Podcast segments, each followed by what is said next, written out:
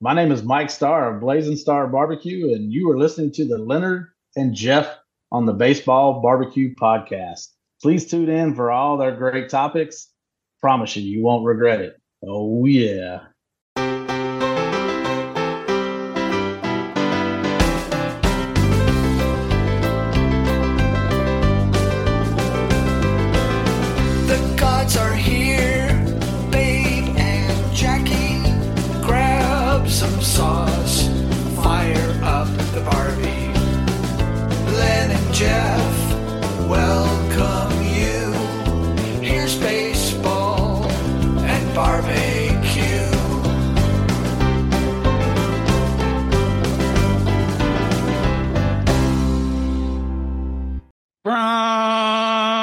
Studios of Baseball and BBQ on Long Island, New York. This is episode number 214. I'm Jeff the Oku Cohen, and that's Leonard Hollywood Aberman. We welcome you back to our show, Leonard. Hello, Jeff. It's an exciting this is an exciting episode as as they all are. Um we've got a New York State Baseball Hall of Famer in Rick Cerrone. Not the Rick Cerrone you might be thinking of, but maybe some people would say, yeah, the PR guy for the Yankees, of course, right? That's that's the guy. That's the first one I think of. And Yeah. and it is time for our annual holiday gift guide, which this year, for the first time, is going to be given to us by none other than Ray Sheehan, or as people may know him, Chef Ray. So we've got that. You've got two cents to give. I do. And yes. we're going to get to all of that, plus something that Chat GBT said that's uh, artificial intelligence. But all that after this. The holiday season is off and rolling with the NFL in full stride and the NBA and NHL hitting midseason form. Bet Online is your number one destination for all your sports wagering information. With up to the minute sports wagering news, odds, trends, and predictions, BetOnline is the top spot for everything pro and amateur sports. And not just the big four. BetOnline has information available at your fingertips with both desktop and mobile access at any time for almost any sport that's played, from MMA to international soccer. Head to Bet Online today and remember to use our promo code BLEAV. That's B L E A V for your 50% welcome bonus on your first deposit. Bet Online, it is where the game starts. And how are we starting, Leonard? I want to just read you something. Let, let's start Oh, with that. okay. Okay. Sure. We want to thank a friend of the show and one of the uh, wonderful guests, uh, guest co-hosts, hosts of the Baseball PhD podcast, and that is Farley Dillinger. I don't know how he did it. I don't know how these things work, but he was messing around with Chat GBT, and this is what it spit out about the baseball and barbecue podcast. So let's read that. It's the Baseball and Barbecue podcast is a show that combines two beloved American pastimes, baseball and barbecue. Hosted by Len and Jeff, the podcast features discussions about baseball, often focusing on the New York Mets, and also delves into the world of barbecue with interviews, recipes, and discussions about grilling techniques. It's a unique blend of sports and culinary content, catering to fans who enjoy both the excitement of baseball and the savory flavors of barbecue. As with any podcast, details might have changed since my last update in January 2022. What do you think about that, Jeff? Uh, it was pretty good, although I kind of disagree with the focusing on the New York Mets. I think we focus on a lot of teams. I mean, we haven't focused on all of them, but I know we've talked a lot about the Dodgers and the Yankees Of course. and other other teams. We had players from different teams and and, and whatnot, but yeah. Okay, I mean it's artificial intelligence. I mean I'm still w- working on my nat- natural stupidity. so It doesn't mention that we often have authors on, that's right. right? So it doesn't mention that. I have no idea how it works. I don't know who I mean how it would do that. I I guess that's why it's the intelligence. But uh anyway, thank you for, w- yeah, for providing we- we- that. Thank you, Farley. Yes, we're, we're not going to be focusing on the Mets today. It's well, No. we have a former PR director of the Yankees. Actually, I think it might be the longest running PR director for for the Yankees, and he's been there with the the championship years. It's Rick Cerrone, who was, as you said, recently inducted into the New York State Baseball Hall of Fame, and it is a terrific conversation. So sit back and enjoy this conversation with Rick Cerrone. In the sports and media industries, he has done it mm-hmm. all. For 11 seasons, he was the senior director of media relations for the New York Yankees, which included their four World Series wins in five years. He worked for the most powerful and controversial owner in the history of professional sports, George M. Steinbrenner. Prior to the Yankees, he worked for the Pittsburgh Pirates as vice president of public relations. And before the Pirates, he worked in the office of the commissioner, where he once interviewed yours truly, who was looking for an internship. At graduate Northern Illinois University, he was the editor pub- and publisher and founder of the nationally distributed publication Baseball Magazine at 23 years old in 1977. A technical advisor on the movies The Natural and 61. Today, he is the fourth editor in chief of Baseball Digest, which, which is in its ninth decade of publication. He is none, none other than Rick Cerrone. Welcome, Rick. Well, Welcome, thank Rick. you, Jeff, and thank you, Leonard. It's really wonderful to be with you. Boy, when I hear all those things you just said, I'm feeling very old. well, there's a podcast that we listen to. Uh, uh, Gilbert Gottfried's uh, colossal podcast. It's kind of an ode to his podcast. He they give a very long list of items, and then at the end they say it can also double as an obituary. But uh, yeah, well, that's you just. I think you just read my obituary, so Oh no, no, no, no. no, I think you're going to add a lot to it. I Well, yes. you know, I, I picked up this this month's issue of Baseball Digest, and the first article I see is by, written by you. It's called Fir- First Pitch: Securing a Seat from the House That Ruth Built. Priceless, and I love this. I love the article you wrote. And if you want to give us a little synopsis for the people who didn't buy the magazine, which they should, this article is worth it. Well, it's still on sale through the end of the month. It's the tribute to Miguel Cabrera uh, commemorative issue, and uh, that's one of my most favorite memories. And you know, kind of as part of the journey, I was uh, going to be a freshman or a, sophomore, I believe, at at NIU, and for some reason, I got a a ticket brochure in the mail from the Yankees. I guess I bought a couple tickets through the mail. I got on their list, and now they're trying to pitch season ticket holders. So uh, now I was not in a position to buy season tickets, even if I was going to be here all year. I mean, I couldn't afford the three hundred and twenty dollars for the Mm. entire season for a seat, if you can believe Mm. that. Yeah. Um, but I noticed that because it was the 50th anniversary and the final season of Yankee Stadium, they were offering to season ticket holders that you get you would be presented with your actual seat. You would take your seat home, and I had to have one. You know, I was going to figure out how to have one. Now, if it was going to season ticket holders, well, that's three or four thousand seats out of fifty thousand or so chairback seats. I didn't count the bleachers.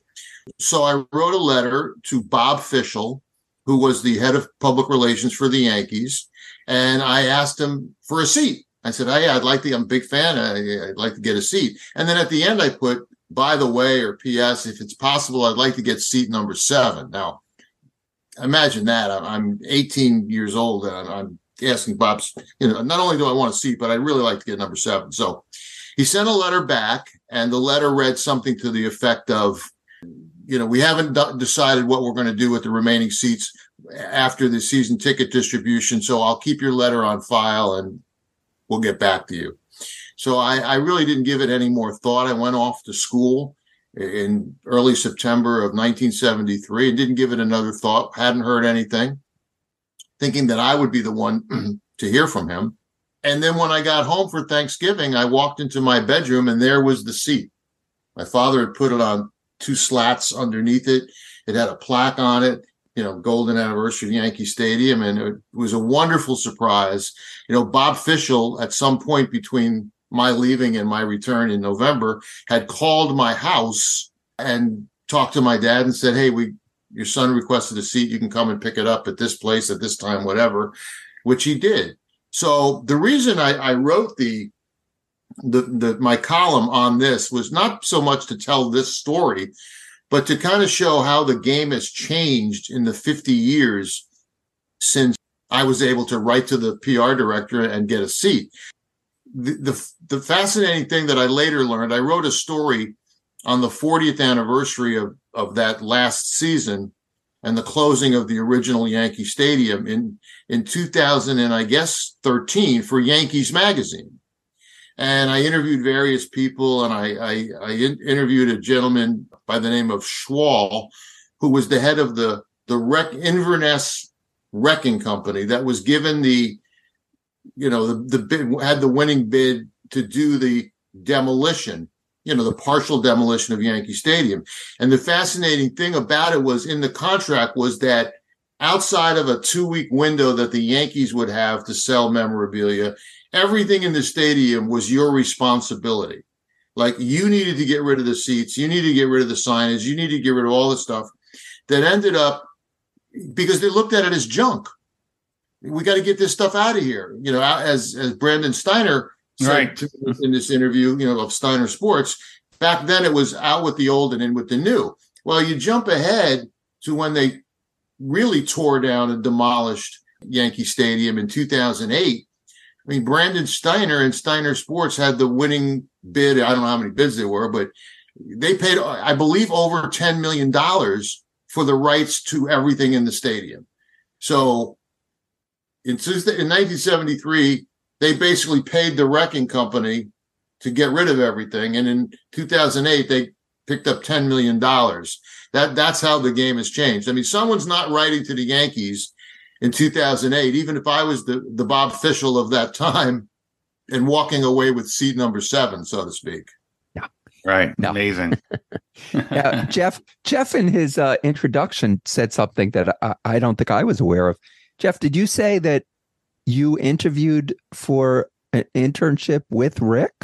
I was looking for an internship Right. and uh, I was, uh, you know, I went had an interview with, with Rick Cerrone 40 years ago, and I inter- eventually got an uh, internship with the Mets. But I Right. was referred to Rick Cerrone from, uh, I guess, someone from my school from St. John's University. Right. And You know, I think we did have an internship program with St. John's at the time. Um, I remember a number of interns that we got. So if if you didn't get the internship, obviously we didn't need one, or we had one, or you just were a really bad interviewer. you, you weren't wearing a baseball cap, were you? I did end up working for Jay Horwitz for Right. for a year, Well, so listen, you know. Trust me, you had a much more fascinating ride there with Jay than you probably would have with me back in at Major League Baseball. But now, Rick, your story's interesting because you actually knew from a very young age what you wanted to do with your life and and that you wanted to be the PR director for the Yankees. And you had some things happen to you that kind of put you on that path you could Well, you know, my my path to the career that I had, you know, perhaps it was happenstance. Or perhaps somebody was looking down, perhaps you know, it was meant to be, but I wanted to be the PR director of the New York Yankees probably since I was 10 or 11 years old. Now, I had a conversation with my friend Marty Appel, who was my one of my many predecessors uh, you know, he was Bob Fishel's assistant back when I re- requested that seat. And um, I asked Marty, could you go back in your collection of Yankee yearbooks and find out if I'm correct that I believe I, I the first year that I really started going to games or that I can remember, although there was one or two before that, probably in 1963. But I remember going in 1964 because I bought the Yankee yearbook, which was the publication that they sold with all the sketches of the players and pictures. And that was the first Yankee yearbook I bought, 50 cents, by the way. And I bought it in 65, 66, 67. Every year I went to a game, I bought, first thing I did was buy a yearbook. I don't know if it was the first year that I was there, but Marty pointed out to me today in his research that it couldn't have been because they used to have a picture in the back of the book of the front office staff, which was extremely small. I, when Marty sent me a picture of the first one, which was 1965, I was actually surprised there were so many people in the in the picture. There probably was like 30 to 40 people. I remembered the picture being much smaller. But anyway, I noticed a man in the picture named Bob Fishel, Robert O. Fishel, and he was the director of public relations. And in listening to the games as I did religiously or watching on TV, I would often hear his name.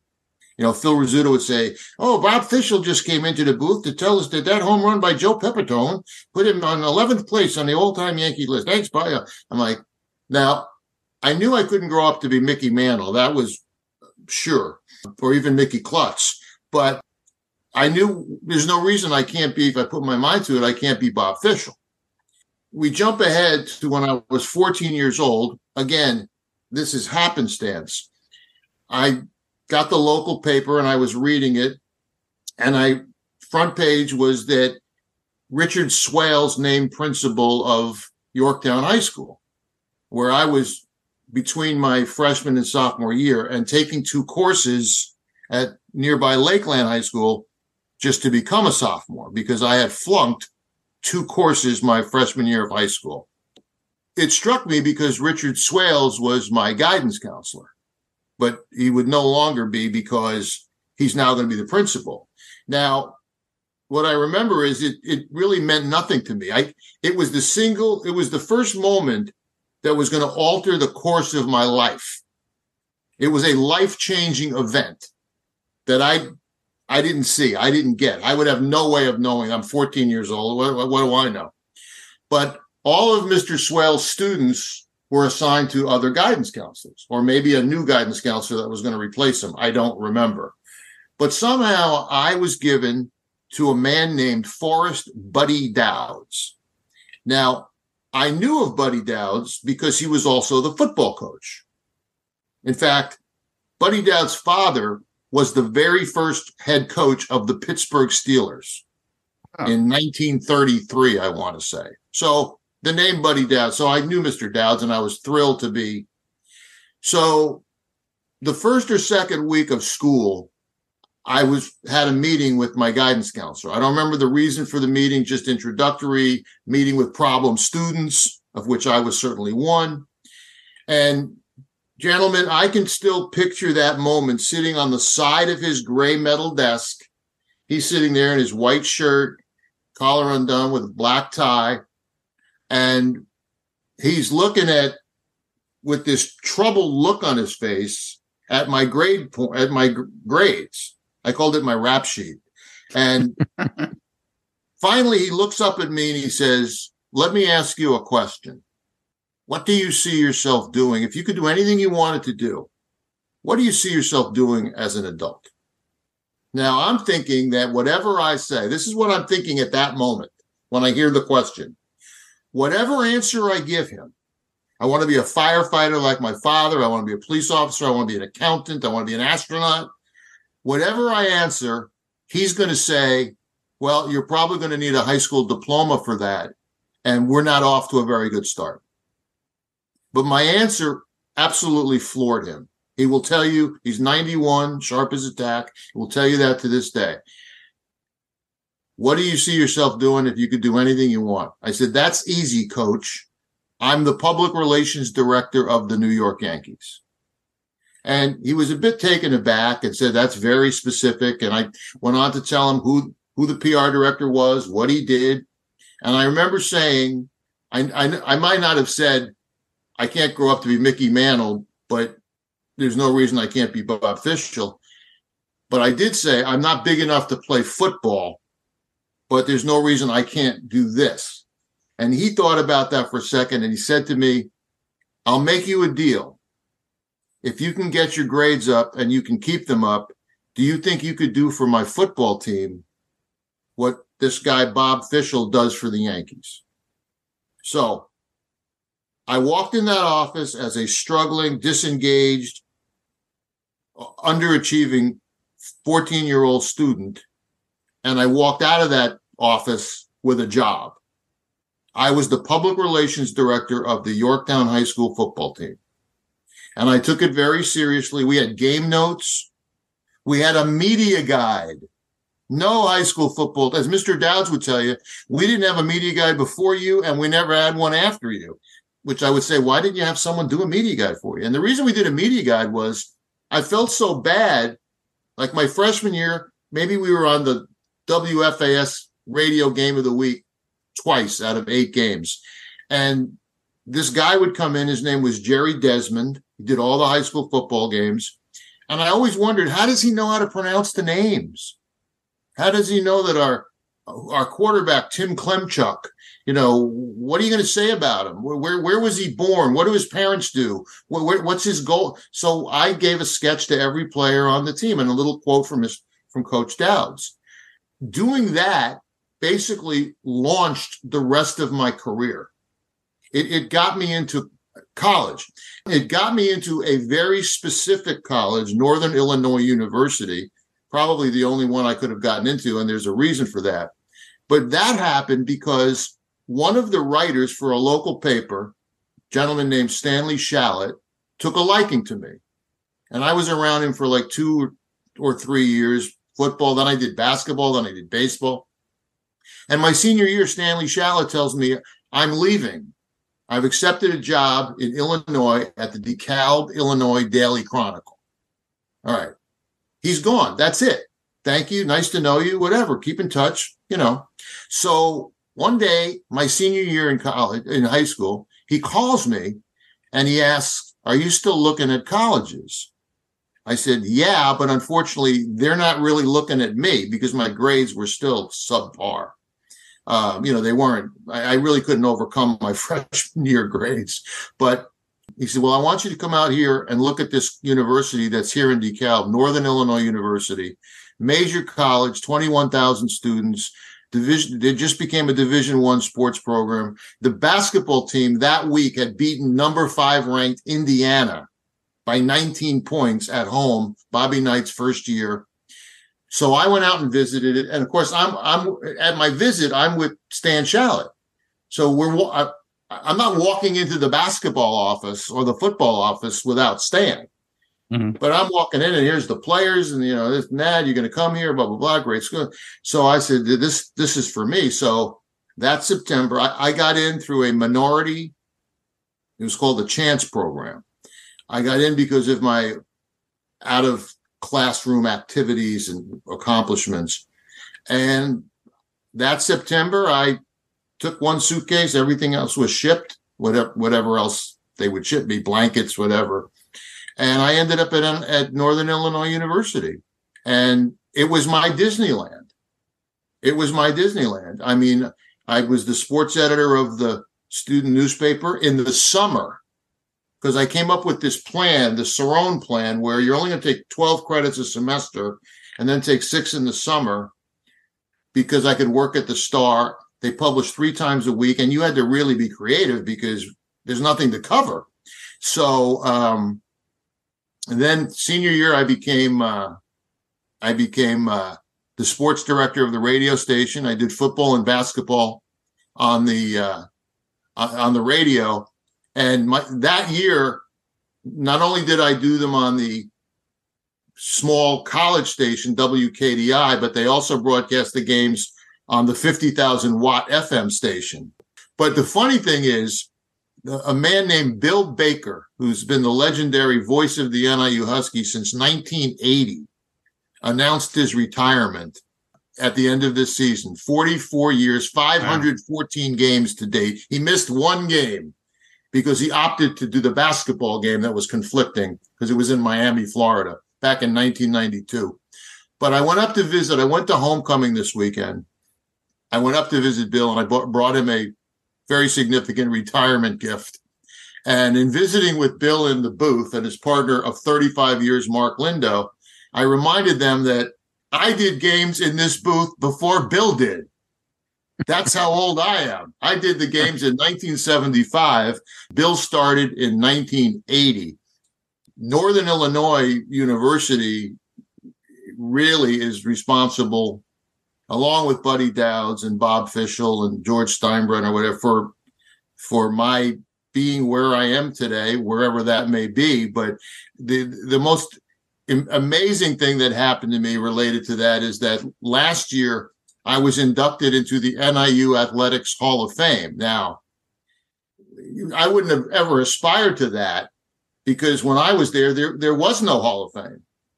But as I said in my induction speech, there were Hall of Famers, future Hall of Famers, the football coach, the uh, head basketball coach, the athletic director, the sports information director. Uh, they all, if they like didn't give me the time of day or treated me disrespectfully or but every one of them kind of took me under their wing. And all of them have been friends for life. A number of them have passed away but i just think it's an amazing thing that my alma mater would recognize that you know my career was launched there. Yeah, I was going to mention, you know, congratulations on being inducted to the NIU Hall of Fame. That's a, a great honor. And you have another great honor coming up in a couple of weeks, being inducted into the New York State Baseball Hall of Fame, and that'll be on November uh, November 11th. And congratulations on that. Yeah, that that's really, I mean, for me, the ultimate honor to take your state and anybody that was born in this state or played for one of the teams in New York for a period of time, to include me. I, I really don't know what to say. I mean, it, it came as a big surprise. It's an incredible honor. Uh, I'll be going in along with, uh, you know, Roger Maris, Elston Howard, Darryl Strawberry, Chris Chambliss, Oh yeah. Todd Zeile, friend, all friends of mine. And one of the great things that I that I think about is that I knew Roger Maris. I had conversations with Roger Maris. I had conversations with Elston Howard. They knew my name. You know, Joe DiMaggio knew me and would always be, you know, take a moment for me. Mickey Mantle. I mean, my goodness gracious. Never got a picture with any of them. Never thought of it. Never even crossed my mind. Hey, let's get a picture. Of course, in those days, you had to find a somebody with a camera. Right. But um, I, I just think that I, I've really just been so blessed that, you know, you mentioned before being a, a, the consultant, the technical, but one of two technical advisors on the movie The Natural. I mean, my name my name is in those credits, except when you watch it on TV and they race them by. That's right. Um, but my name my name is in those credits for uh, you know forever. And it's funny. There was another a second technical advisor. All of my work on the natural was pre-production. I'm in I'm in Major League Baseball. I'm, at this point, I'm the low man on the totem pole. It was really the first year I was there, and my the secretary says there's a guy on the phone, and he wants to talk to you about a movie he's making. He's making a so I get on the phone.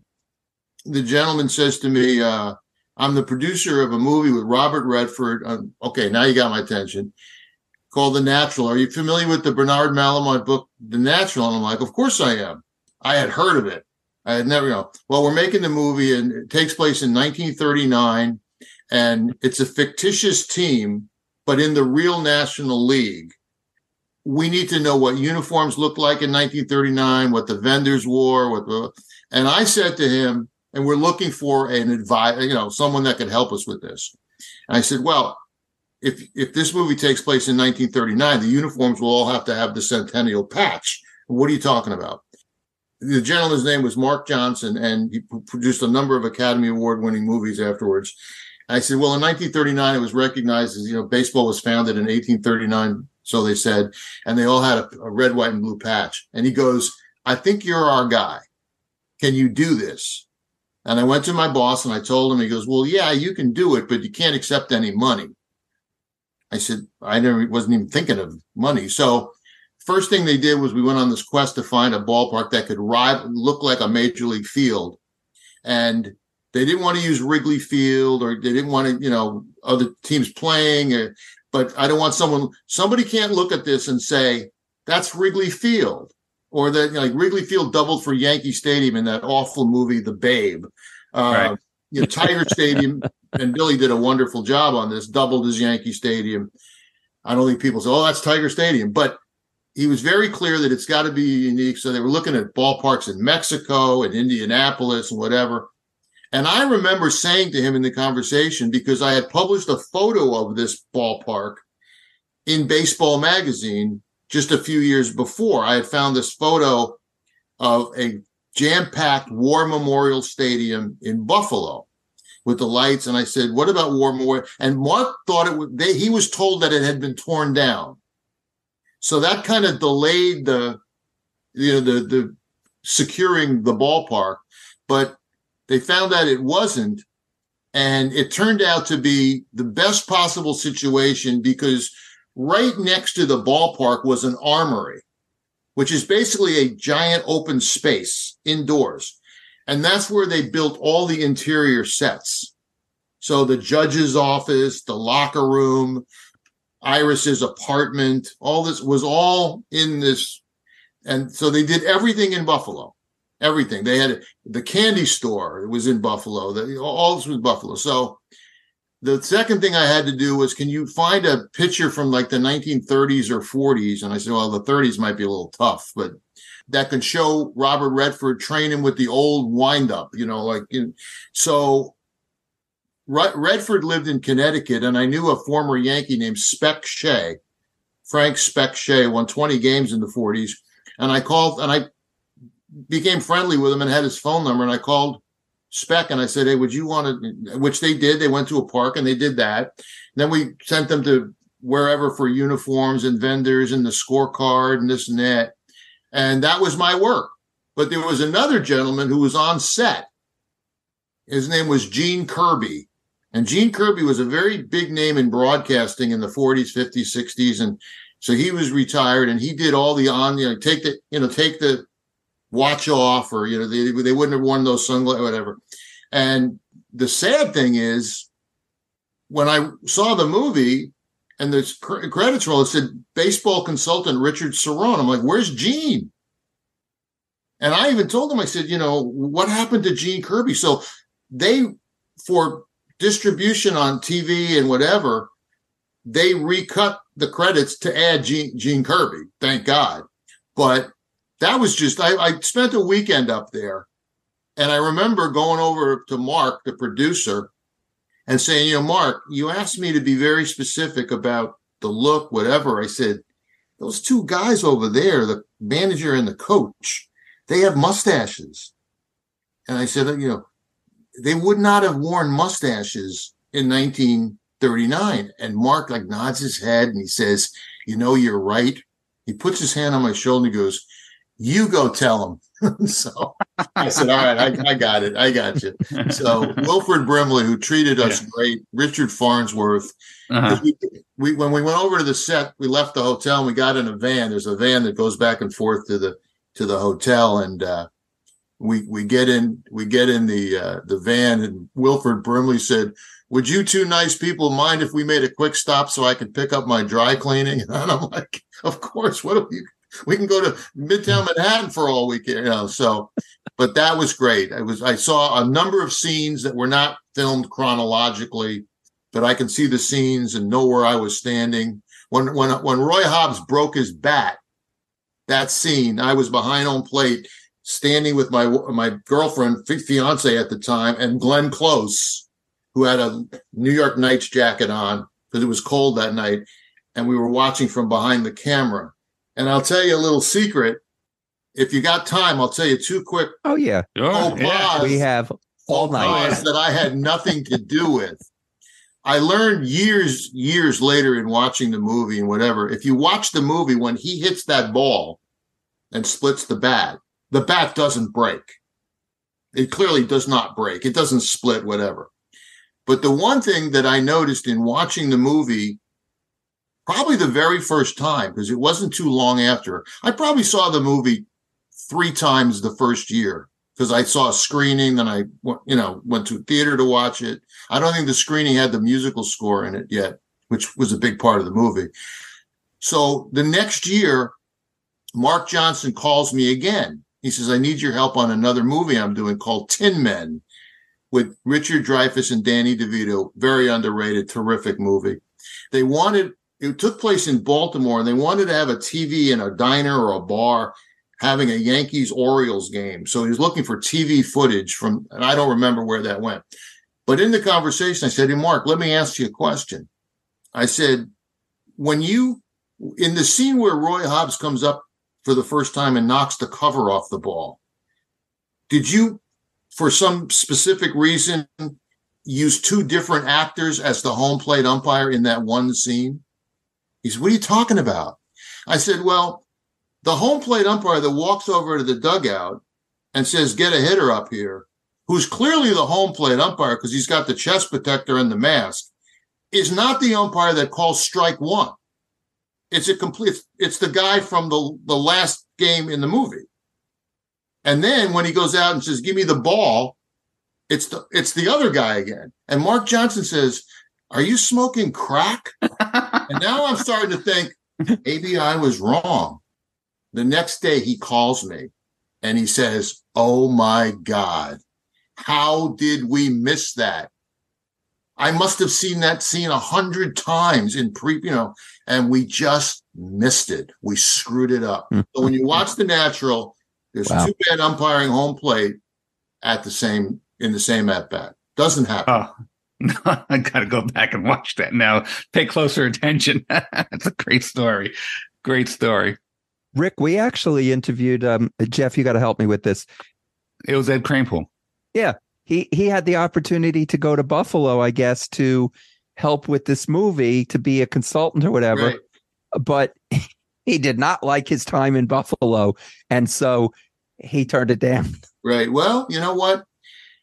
That is an iconic film. Yeah, Um, I think I made a contribution to it, and it's just a, a, a source of great pride. And what I got from my work on the natural, I got a beautiful New York Knights jacket, ah, which is are nice. beautiful. And I just had it dry cleaning. It cost me $45, but I wanted to preserve it. Robert Redford sent me a really nice note letter. Thanks for all your work. I really think we got something here.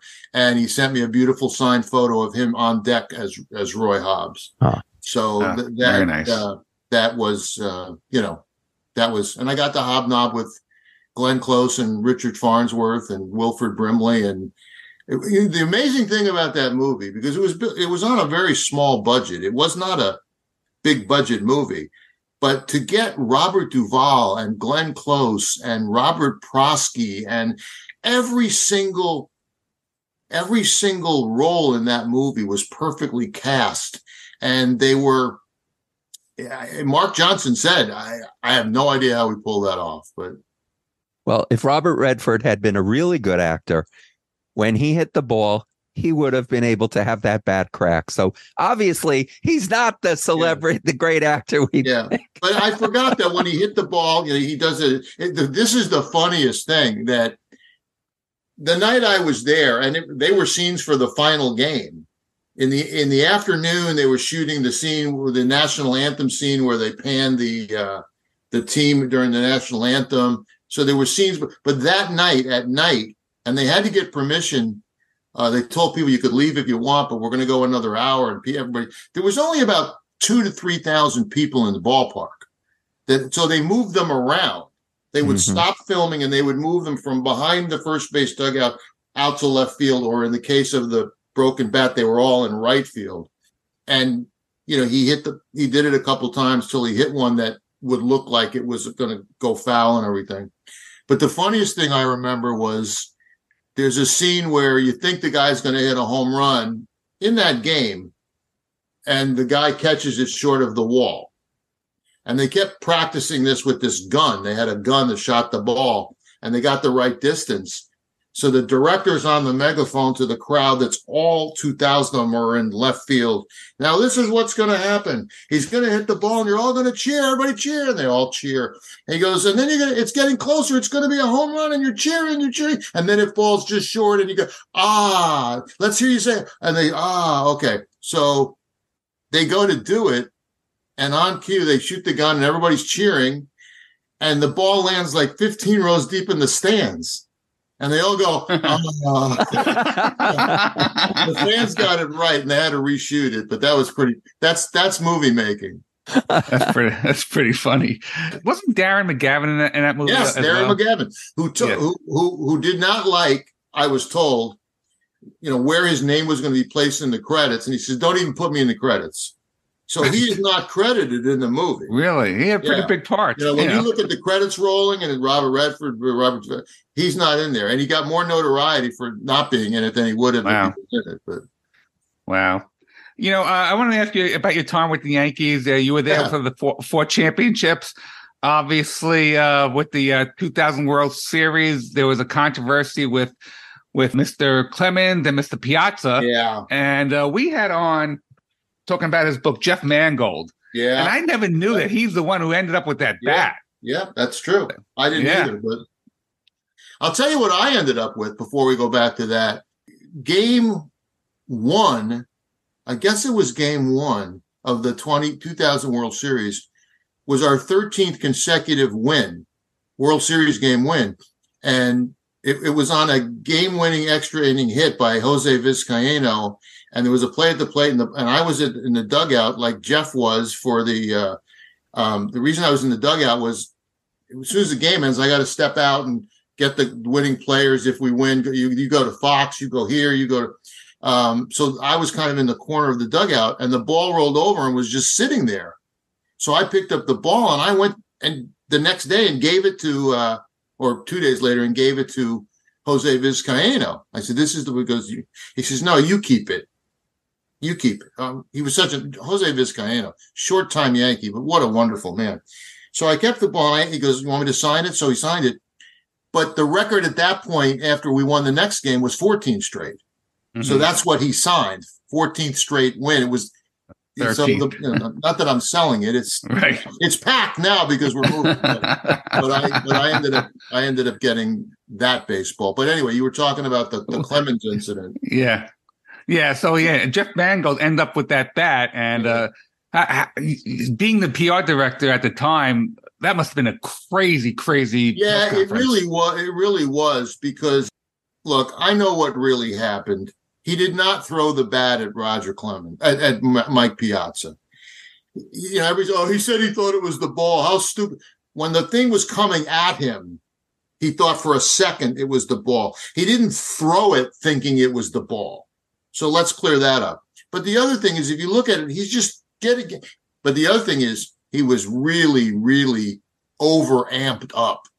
He was, you know, like so amped up that emotion took over and he flung the bat out of the way and it, inter- you know, they intersected. But, you know, he, he felt bad. And earlier that year, I guess, he had Yeah. hit Lemons in the head and he was practically crying after the game. So, you know, but I'll tell you something about Roger Clemens. So I'll tell you a quick story about Roger Clemens. Now, look, if you're a Yankee, Clemens is larger than life. He's one of the game's big superstars when we this up to the season before we got him, right? I mean, Mhm. that's that's the Roger Clemens we know. He's the enemy. So I'm told one spring training, I'm called into Joe's office, and there's Brian Cashman, and we're going to get Roger Clemens, and we're trading, I think Homer Bush and uh, David Wells. Was David, Wells, and right? Lloyd. And as much as challenging as David Wells was for the PR guy, good guy, but you know, kind of a challenge. I'm like, no, no, no, please don't don't upset the apple cart here. Bringing in that, oh, come on. This is so now we get Roger Clemens, and everybody's nice on the first day. Everybody's nice at the great, you know, don't judge people by their first press conference because they're all nice. I, I won't go over to Roger Clemens' locker. who I just met him. He doesn't know me from Adam. I said, Roger, look, obviously, you know, we're getting inundated with requests for your time from various media outlets. I've screened them all, but I got it down to about 10 or 12 that I'm not comfortable making a yes no decision on because some of them you might want to just, I'll tell you what you do write them all down on a piece of paper, give them to me when I leave. I'll take them home. I'll go through it, and tomorrow we'll get together and we'll we'll make a decision on what we're going to do. Can't ask for more than that. There he is getting dressed. Roger is thanks, takes it, puts it in his pocket, and goes home. Next morning, 7:30 a.m. You know, it's early, you know, we get there early. Clemens, hey Rick, calls me over his locker, hands me back the paper, folded just the way I had given it to him. He said, okay, he goes, there you go. So I take the paper and I look at it, and under every one of them, it says, like the first one said, sit down interview with Bob Costas for NBC special team of the de- of the century. And under it, he wrote tomorrow or you know Friday, 8 a.m. Okay. And he had the dates and times for everyone. Didn't say no to one of them. He said to me, if you if these are okay with you, they're okay with me. USA Today, baseball, whatever their magazine was, you know, there was a baseball magazine every week from USA Today. You know, photo shoot, photo shoot, interview, radio, blah, blah, blah. And he did every one of them. I will tell you that Roger Clemens was as good, as cooperative a person, as good a teammate as you could possibly have. He would literally give you the shirt off his back. So Wow. what, what I used to do as he was moving up the chart on the all-time win list, I put a picture in his locker of who was next. You know, whatever the you know, I'd get these pictures, you know, whoever it might have been, you know, Dazzy Yeah. Vance. I, I don't but the one I remember was Lefty Grove was ahead of him. And I told him, I said, Lefty Grove is ahead of you, but I'm not giving the photo to you till you pass him. All right. So when he passed him, I had years ago gotten an autograph photo of Lefty Grove. I gave him the autograph photo of Lefty Grove, which he appreciated. But he was he was fabulous, Roger Clemens. Yeah. You know, you talk about game one and going into the whole baseball, New York State baseball team with you is Todd Zeile, who hit that ball. And as you can see, I'm a Met fan, Yeah, and I'm all I'm saying is run, Timo, run. yeah. That's what that's what that's what everybody was saying. But Yeah. um, you know that that's the game, and you know, perfect relay. It, th- that's the great thing about this game. You, you never know what's gonna. I, I want to say one thing here, if I can, and I've never ever Sure. I thought about this the other day, and so I'm giving it to you first. One of the things that we as fans, even when we work there, I was the PR guy, we never think about what's going on with a player. When we put on a game and we watch them, the leadoff hitter comes up, whether whoever it might be, Francisco Lindor is up, or Pete Alonso, or or you know Aaron Judge. We we never know what's going on in their life. We just expect it like like they're a video game. I had a player one time come up to me, and this did not register, like it was no big deal. But I had a player once, and I won't say Yankees, Pirates, whatever, call me over to his locker one day and goes, Hey, I'm sorry I was so abrupt with you last night. I'm like, I don't even remember you being abrupt. But he said, you know, before I came to the ballpark, you know, my wife said, I won't be here when you get back. Now, things worked out. She, you know, I'm like, are you okay? Yeah, everything's fine. But you know what? What, what, what about the player that finds out his daughter has got an illness or someone in their family was in an accident? These things happen to us every day. We never consider that they're people. They have families. They have families with issues, whether it's health or, you know, school or whatever. Somebody's not adapting to their new surroundings. They're- So I, I really look at it differently now. And I, I wish people would too, that, you know, these, these are people with families and, you know, they're, they're, they're like us. They make Yeah. a lot Right. more money than us and they've got a God given talent that they've honed and whatever. But you know, the other thing I'll tell you about people, and you'll get a kick out of this because I watched the Mets old timers game, which Uh-huh. was wonderful that Jay Horwitz put on and Steve Cohen last year. And one thing I realized is that at some point, God takes that gift away. Because when you're 50 and 60, you're just like everybody else out in the park playing softball or whatever. I mean, man, that, you know, so except Lee Mazzilli, he's still got the gift.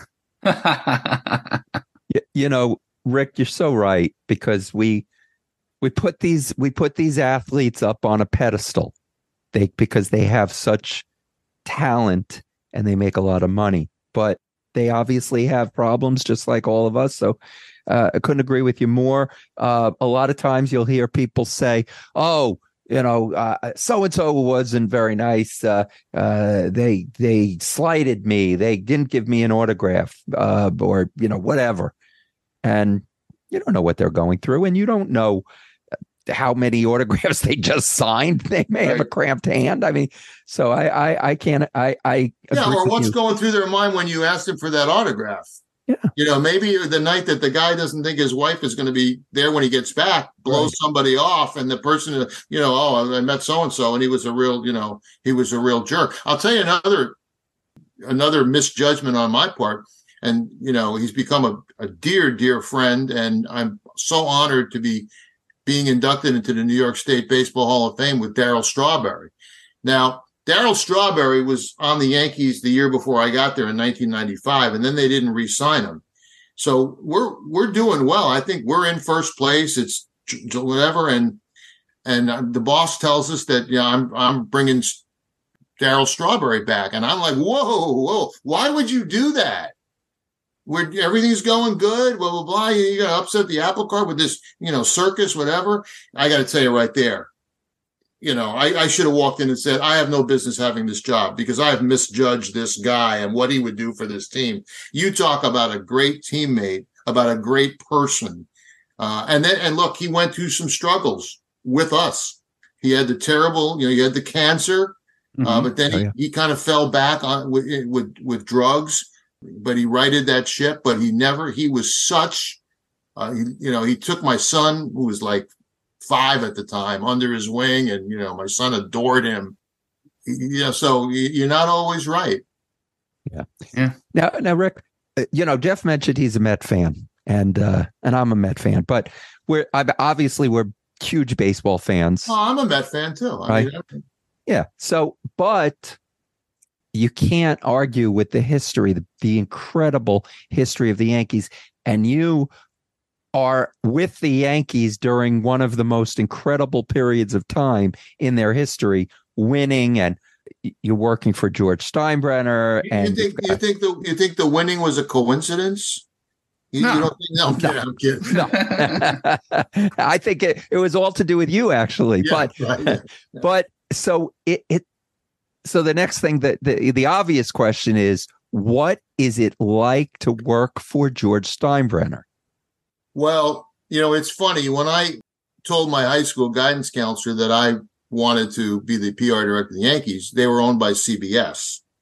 Right. funny thing happened that the next, well, not the next year, but my first year at NIU, I sent a letter to Bob Fishel, who had left me the seat, and asked, although the seat I think was after, but anyway, looking for a summer job typed the letter out, blah, blah, blah, and I mailed it off. And I'll never forget that letter from the New York Yankees arriving at 1031A Stevenson South at Northern Illinois University. And I went up and I read the letter, and it was, you know, a, a front office is baseball front office is very small and we don't have any openings. I'll keep your letter on file, but frankly, I'm not optimistic. So, you know, but what I didn't realize till just a few years back, because I now have that letter, I had that letter framed in my office at Yankee Stadium.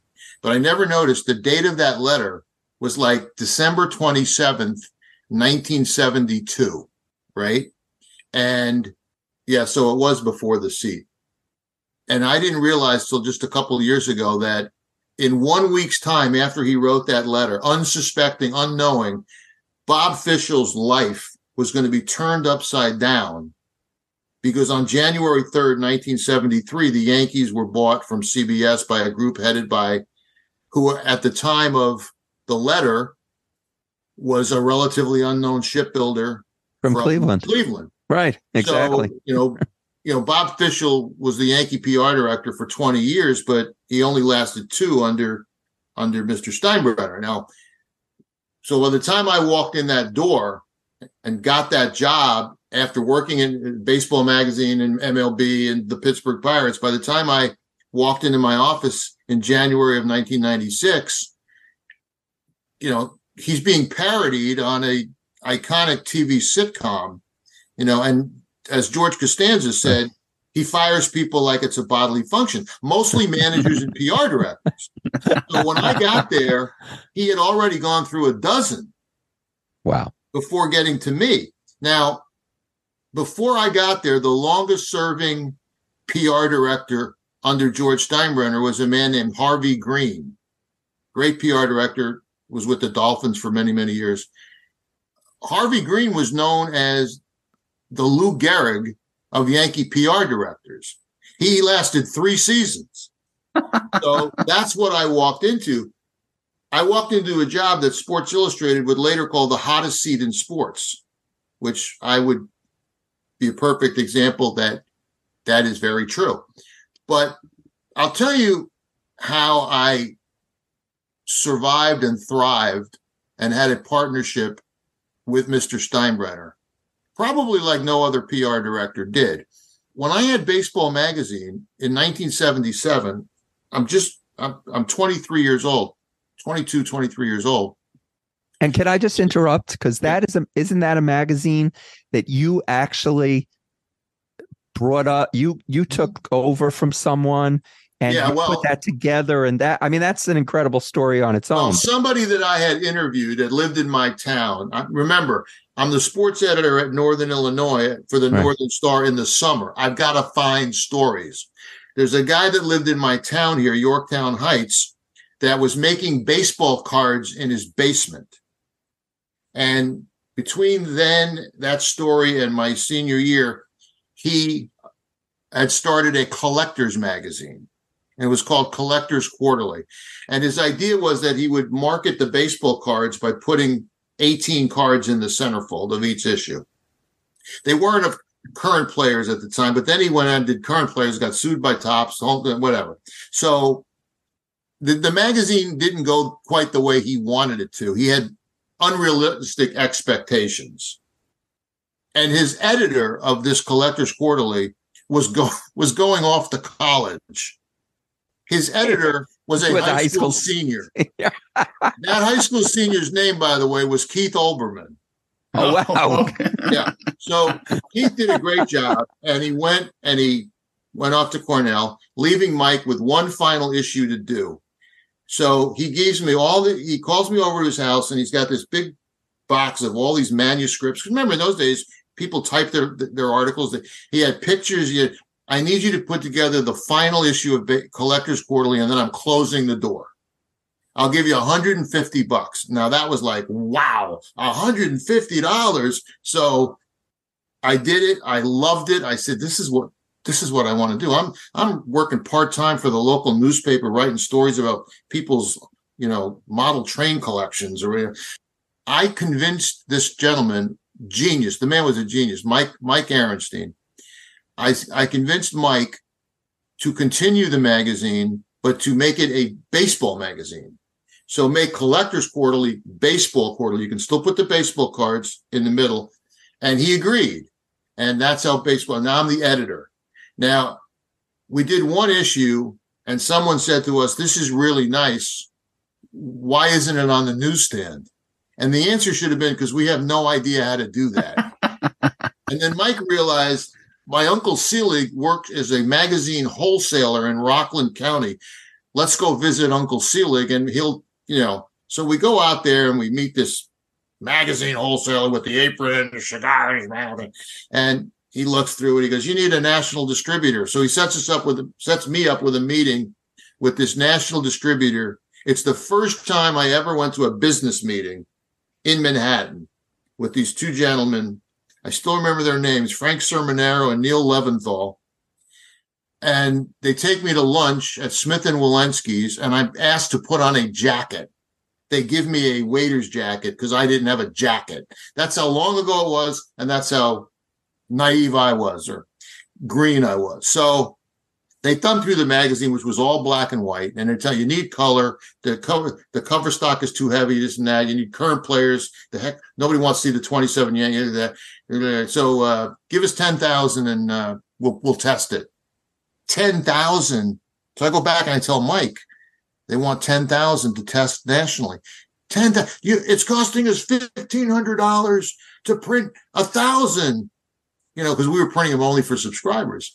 You know, will you imagine? I, I can't afford that. So he said, well, they gave me the name of a, they gave me the name of a printer in their building. So I'm gonna, I met with the printer and they took the specs and they got us a price. The price for 10,000 magazines was 2,800 bucks, which, you know, because you're running it on a big press in Right. Mississippi and it's, you know, okay. So we put it on the newsstand.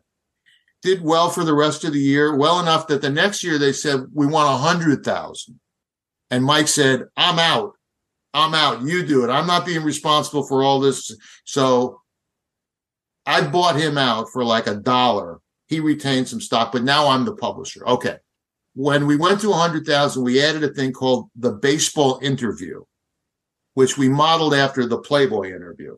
Try to get famous people in baseball. I remember we got Brooks Robinson and do a straight Q&A. So when the Yankees won the World Series in 1977, the next month, November, I don't know how this all happened. I landed an interview with George Steinbrenner for the baseball interview in his office. I, have pictures of it to this day of me, you know, sitting across that same round table that was there. And I taped the interview. And now, and I got to tell you, I it was a good interview because I was tough on him. Man, I don't know where I came up with the chutzpah to ask him some of the questions I asked him, and I looked at his answers and like, if it was today, it would have made news. But I asked him a question about his management style. I, I don't remember quite how because it didn't even make. I didn't even use this in the in the printed version. But I asked him, "Did does you do you manage people differently? What's your?" I'm asking about the managerial style, and he says to me, "There are two types of leaders. Some men are Pattons, and some are Eisenhowers. You know, after the two very different World War II generals. Sure, the He bangs the table and he says, "And I guess I'm a Pat." Oh yeah, All right, now remember, I'm interviewing for Baseball Magazine, but I want to be his PR director, whether it's next year or when I'm done with this, whatever. So as I'm walking to my car that night, and I can still picture the scene, the d- dusk is settling in November. I said to myself, if you ever get this job, that's how you're going to play this. He's General Patton, and you're a lowly corporal. So when I got that job in 1996, whenever I met him or got him on the phone, whenever he called, he was General Patton. I answered the phone when I knew it was him. Yes, sir. And everything started with sir. Sir, if I can interject, sir, if you don't, sir, I then it became, sir, I can't let you do that. Then it became, sir, are you out of your mind? and uh, I mean, we had those kinds of conversations. But that, I think that I'll tell you a funny story about. Now, I had met him. Obviously, I'm interviewing him, but that's 1977. This is 20 years later. I may might have seen him a time or two. I interviewed him for my radio show when we went to spring training in 1987. So he might have known who I was. But I get the Yankee job. He didn't interview me. The CEO, the COO, David Sussman, interviewed me, and I got the job the day of the interview. So now two weeks go by. I get the job like January 20th. We're going to spring training in two weeks, three weeks. And I've never had a conversation. He's never, nobody's ever said, Mr. Steinbrenner's on the phone for you. And I'm like, this is a piece of cake. We had Yankee Fest. So Pack, I go to spring training, brand new facility. And everybody's new. The managers new, the general managers new, the ballpark is new, the city is new. We went from Lauderdale to to Tampa, which was a great advantage for me. Everybody was new. And a couple days go by and I see him. He'd show up at practice and I'm up there. I never crossed paths with him. And then one day after a workout, I'm walking through the lobby and the elevators are kind of hidden. And I hear the elevator bell and I yell, hold that. Because that's going to take me up to the third floor where my office was in the press box. And I get in the door and standing there hold, with his finger on the button, looking really ticked off, is one George Steinbrenner. And I go to the back of the elevator, and what do I say? Three, please. He hit three so hard that it was a good test for the new elevator. So I said, Mr. Steinbrenner, I should probably introduce myself. I'm your new PR director, Rick Cerrone. And he lit up. Oh, Rick, how you doing? I'll never forget. Len Berman says great things about you. Now, Len Berman was the great New York sportscaster. Sure. I don't know what he said, but thank you, Len. He, I get off at three. Okay, I'll see you. You take care. You need anything, you let me know. Go get them. You know, like wow, piece of cake. Next day in the afternoon, the phone rings and it's his office, and his secretary says, "Mr. Steinbrenner wants to see you right away in Max Max's office." Now, Max was the guy that this is all I knew of Max. He stood at the door to the press room, the media dining room, where the media was given lunch before a game or after a workout, whatever. Max is where the heck is Max's office? So I find Max's office down on the clubhouse level, and I walk in, and there's Mr. Steinbrenner sitting beside Max's desk, looking at Max. Max is looking at me as I walk in the door, and the look on his face tells me, "Son, you're not going to like this." And I said, "Yes, sir." And he said, "Yeah, would you explain this to me?" And he hands me a piece of paper. And I take the paper and I look at it and I said, This is the sign in sheet with the writers from the dining room. He goes, Yeah, would you explain to me why uh, we're feeding the press and for nothing? And all I could think to say was, I, I don't know what to tell you, sir, except now the one thing you had to do was give him an answer. You, that, that's what I learned. Don't hem and all. I said, I don't know what to tell you, sir, but you know, I just started here three weeks ago. So as you know, I wasn't here when you designed this beautiful building. And I wasn't here when a decision was made to, to have that room be a media dining room. I certainly wasn't here when you decided that you weren't going to charge the media, which nobody charged them in those days. So I don't know what else to tell you. And he grabs the paper back and he says, Get out of here. And I turned and I went back to my office. I'm like, Oh boy. And the phone rings and it says Max Margolis. And I picked up the phone. I said, Yes. And he says, Nice work. Don't take any shit from him. Hung- so I figured I was okay. But I often wondered what the heck was that all about? There was no repercussions. It never came up again. I said, if you want to charge the media, that's up to you. You're the owner. I, I, I realized recently that that was a test. That was my, you know, testing me under fire. Let's see how he reacts to this insanity. And I guess I passed it with flying colors because every time I'd walk by Max, he'd make some reference to you're not taking any of his, you know. So, but I loved the man, you know. I, you know, and we had knockdown, drag out in, in, in a five week period in in 2003. I resigned three times. Once I didn't know if I resigned or got fired because he had some crazy idea of something he was going to do in spring training. I said, "You can't do that. You're not that. You can't. Oh, the hell, I can. I'm the owner." I said, "Yeah, but." You know, the, the commissioner will be on the phone with you in an hour and you're going to be embarrassed. Well, we're doing it. And I said, and I'm on the phone in New York, in, in the Bronx, and he's in Tampa. He says, well, we're doing it. And I said, well, if you're going to do that, then you're going to probably have to find yourself a new media relations director. And he said, yeah, you're probably right. And he hung up. Now, did I quit? Did I just get fired? So I went home. That was at the end of the day. I went home and I told my wife again, you know, what, happened now? You know, and I said, I don't know what to do. And she said, Here's my advice. You can remember on Seinfeld when George Costanza told off his boss and Jerry said, just go back like nothing happened. I said, Yeah, but Hey. he got fired again. That's all. I don't know what else to tell you. Just go back, you know. Okay. So I went back, and the next day was the Jose Contreras introductory press conference. So whatever the date was, it was the day before the whole day goes by and nothing happens. Is you know, and finally at the end of the day, Mr. Steinbrenner's on line one. And yes, sir. He goes, Yeah, now you all set for tomorrow? You're gonna really focus on Hal. Hal will represent the Steinbrenner family. Uh, okay. We, and they said, anything else? I said, Yeah, well, yeah. You know, you and I had words yesterday. And he goes, Oh yeah, I, I thought about that. You're right. We're not doing that. And that was the end of it. Wow. So, listen, he had every right to fire me on a number of occasions because sometimes our back and forth was a little unprofessional.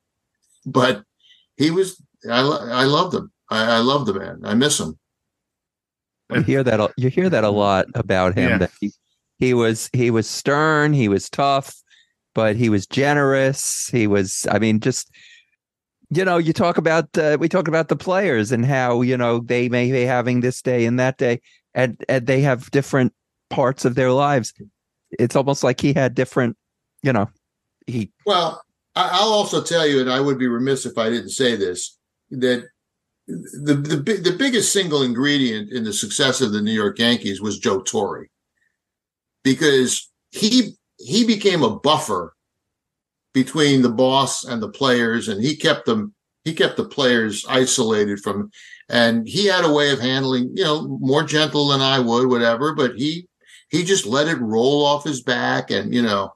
Um, I mean, you know, Joe Torre was a big, re- certainly a big reason for my success. right. Because if you don't get along with the manager, you know, if the manager doesn't have faith in you and trust in you and whatever, um, you're not going to succeed. Um, and you know, people say, I, I hear it re- recently. Someone at my cigar club said, "Oh, he was in the right, he was in the right place at the right time." You know, clueless Joe. Oh, blah. I said, "No, no, no, no. I was there." He wasn't in the right place at the right time. He was the right person at the right time. That's that's what he was. And you know, and the whole clueless Joe thing, which you know, was not meant to. But if you ever if you ever read that column that Ian O'Connor, who's a wonderful writer, wrote after Joe's first press conference, you'd say, "Oh my God."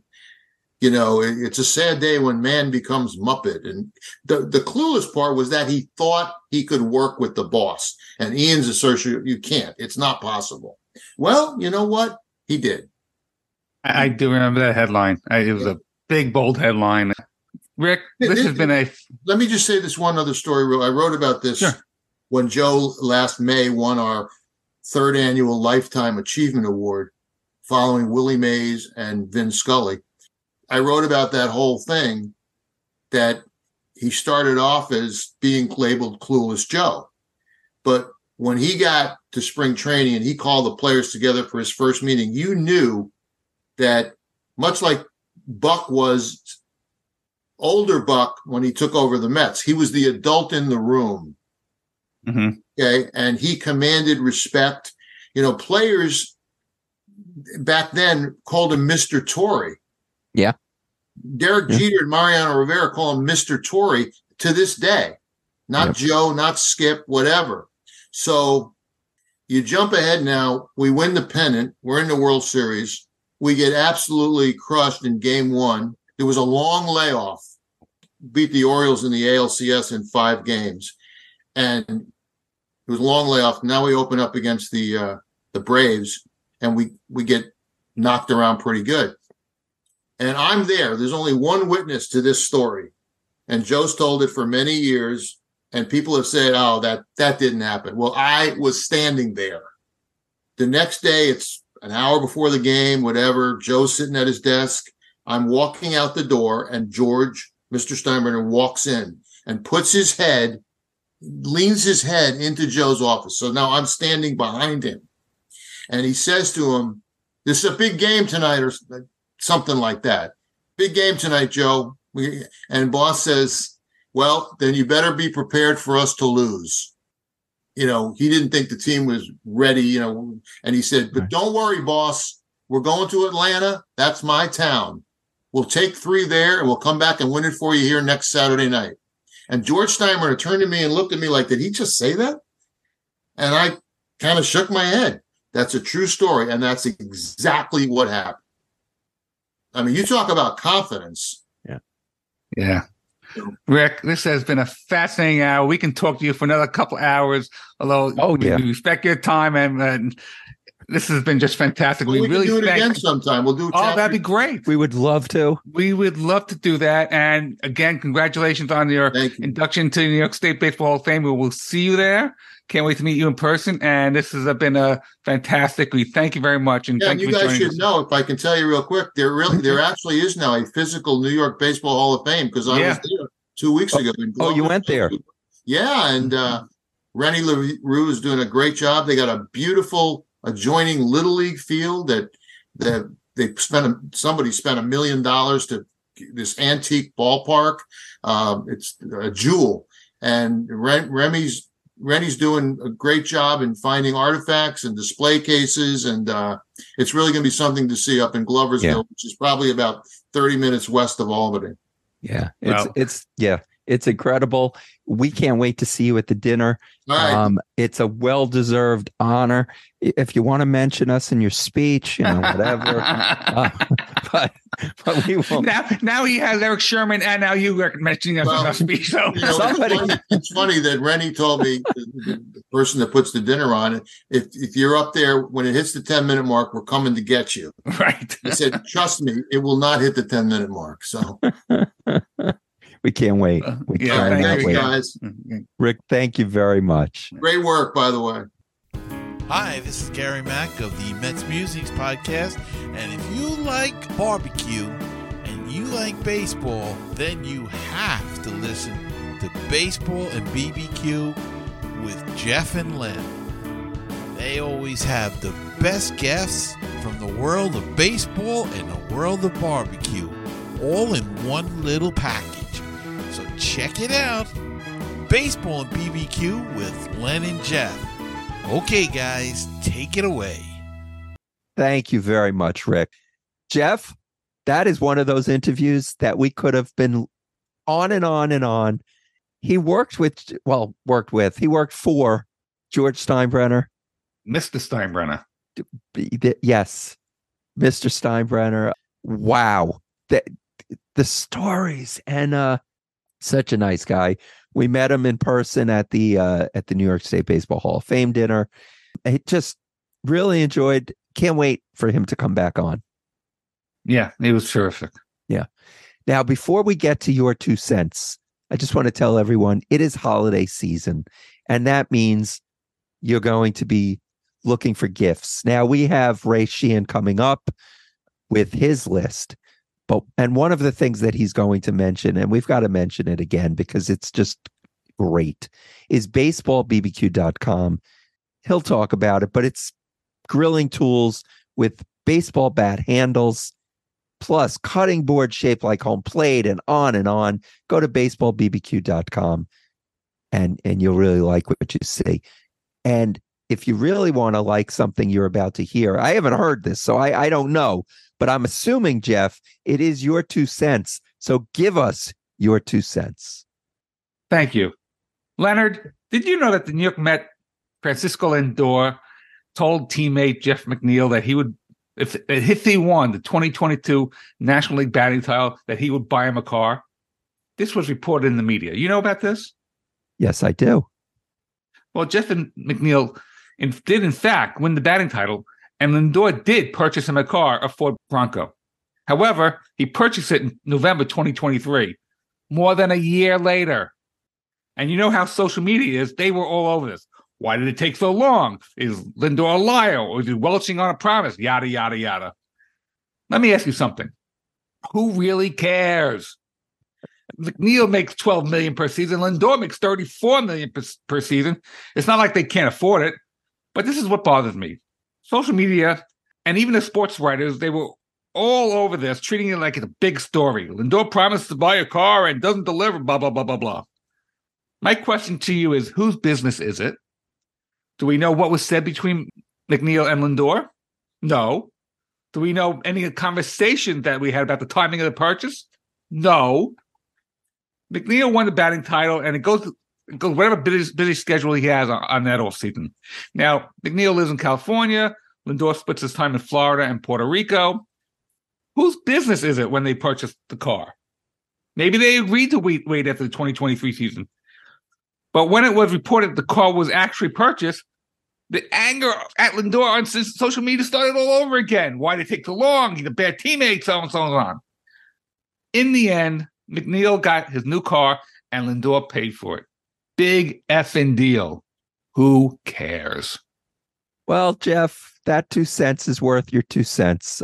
Yeah, I agreed. You know, it's so funny when we were when we were uh, we weren't kids, but Don Imus was a DJ here in in New York on FAN, and I remember when um, well, you'll remember this. I think it was something about Mike Francesa said something. It was St. John's going to the Final think- Four. I think it was something. Seton, Seton Hall. Oh, was Seton Hall. Okay, and and and uh, Don Imus told Mike Francesa that he would buy him a um a, car, Porsche. but it was a Porsche if they did uh whatever, however far they got. He never got the Porsche. You know, No, he good, didn't. good thing there wasn't social media then because Oh my gosh. and and what about just recently? Mad Dog, Christopher Mad Dog Russo Yeah. said that if uh, what is it? Make make it to the World Series. He would he would quit He his would- job. He he- would he would he- retire. Right? Retire. Yeah. He's still working. So He's still exactly. the fact is, Lindor bought the car. Who cares when he bought it? It's it's a non-story, and it's just incredible what people uh you know talk about. Who cares? Okay, Exactly. he got a car, and you're right. You know, McNeil could have bought many many cars. You know, I'm surprised people don't say, "Well, why was it just a Ford Bronco? Why, why, you know, why not a Mercedes? Why not a Porsche? Yeah. Why not a BMW?" I mean, so Exactly. there you go. exactly. And if you have two cents you want to tell us, give us a call at 516-855-8214. Email us baseball and bbq at gmail.com. Leave a comment on our Facebook page.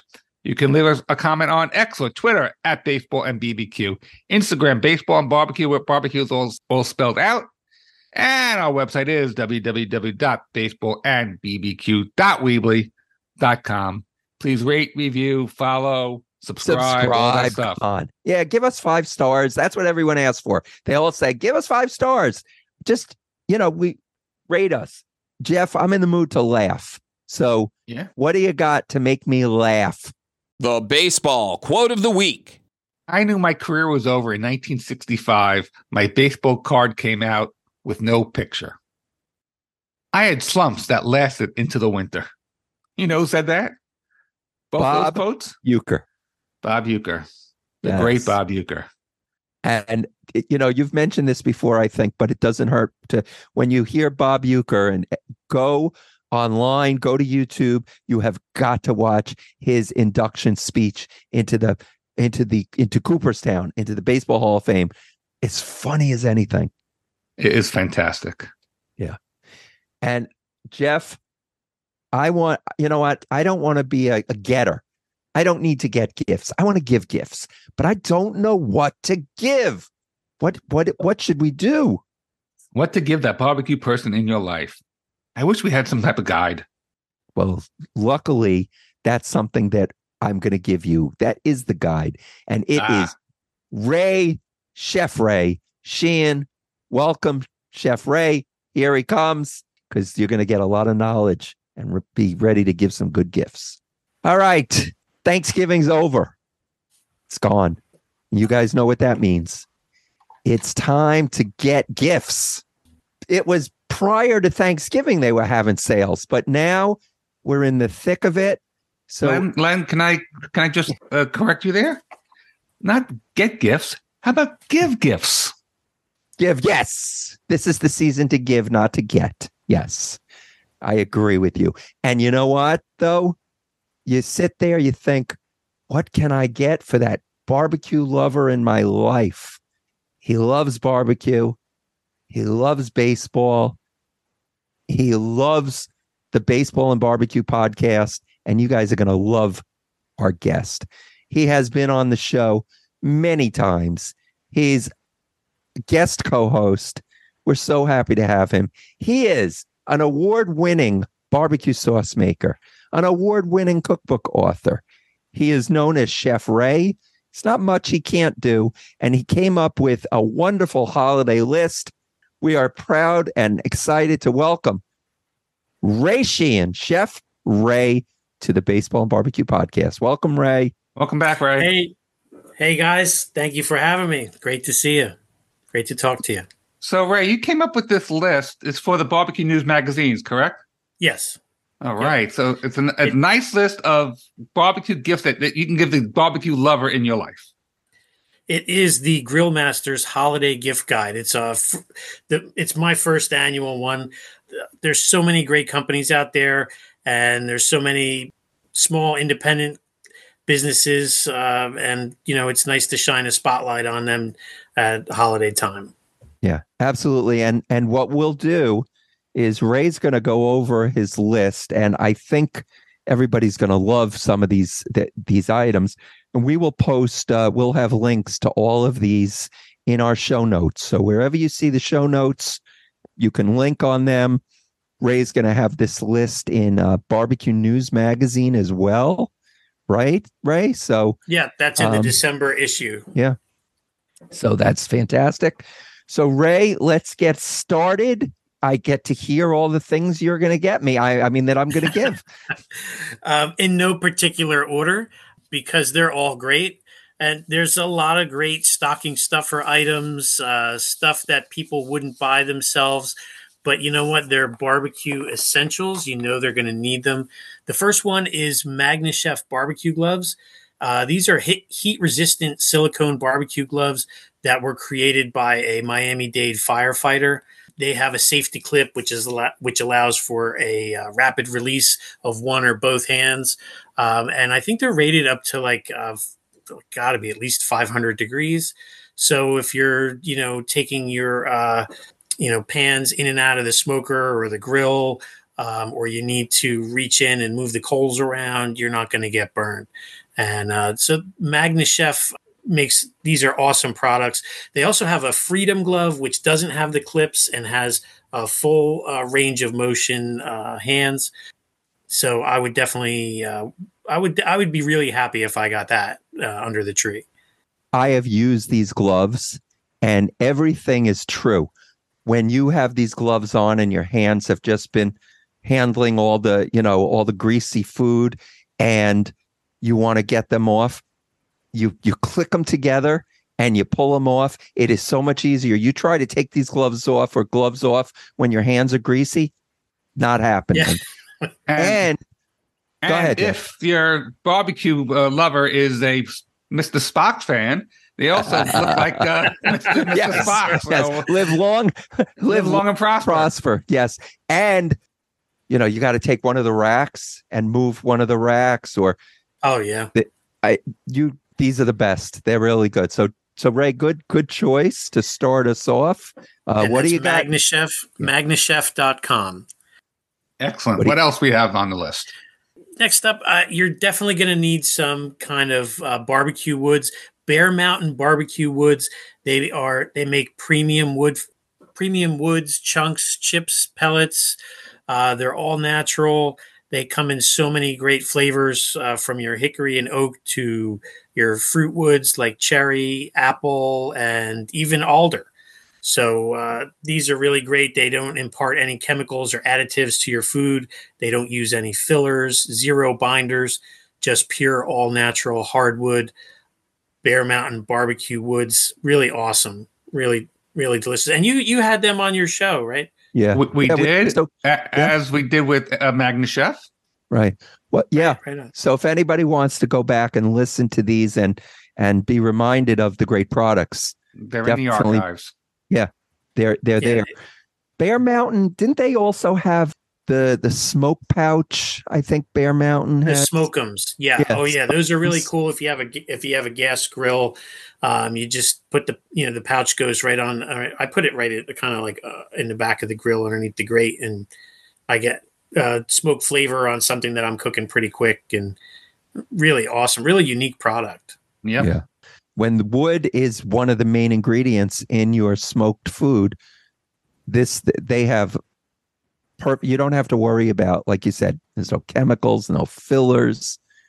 Very, very good product. So Now, now Ray, you, you're you're a chef, a chef, and you use some tools that you need to cut the meat with. So, what's next up on your list? Well, uh, glad you asked. The, What- just what the a finest segue! just the, the finest Japanese uh, style steak uh, style knives, uh, forged to table. These are developed by industry professionals, handcrafted by third generation bladesmiths. Every knife is handcrafted. Um, and it gives you a unique a unique blade and really great prices. They're really affordable and they're really great people. They're all about community and giving back and creating the next generation of chefs and pit masters forged to table knives um, are all I use now. They're, tif- they're terrific. You actually can find them on uh, Instagram a- as well. And you know Mhm. what?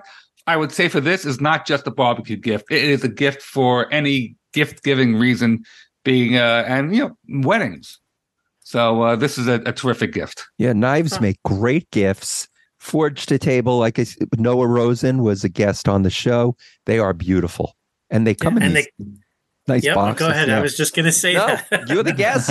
Your no, list. I was just Go. going to say that they come in these really unique boxes that uh, they're they're really perfect for for gift giving. Yeah. Yeah, they every chef needs a good knife, a good, nice, sharp knife. Whether you're baking, uh, barbecuing, cooking, chefing, just cooking at home, they're easy to clean. They last a long time. They stay really sharp. I mean, you, you don't they the knife you let the knife do the work. So right. what what kind of barbecue tools do you recommend?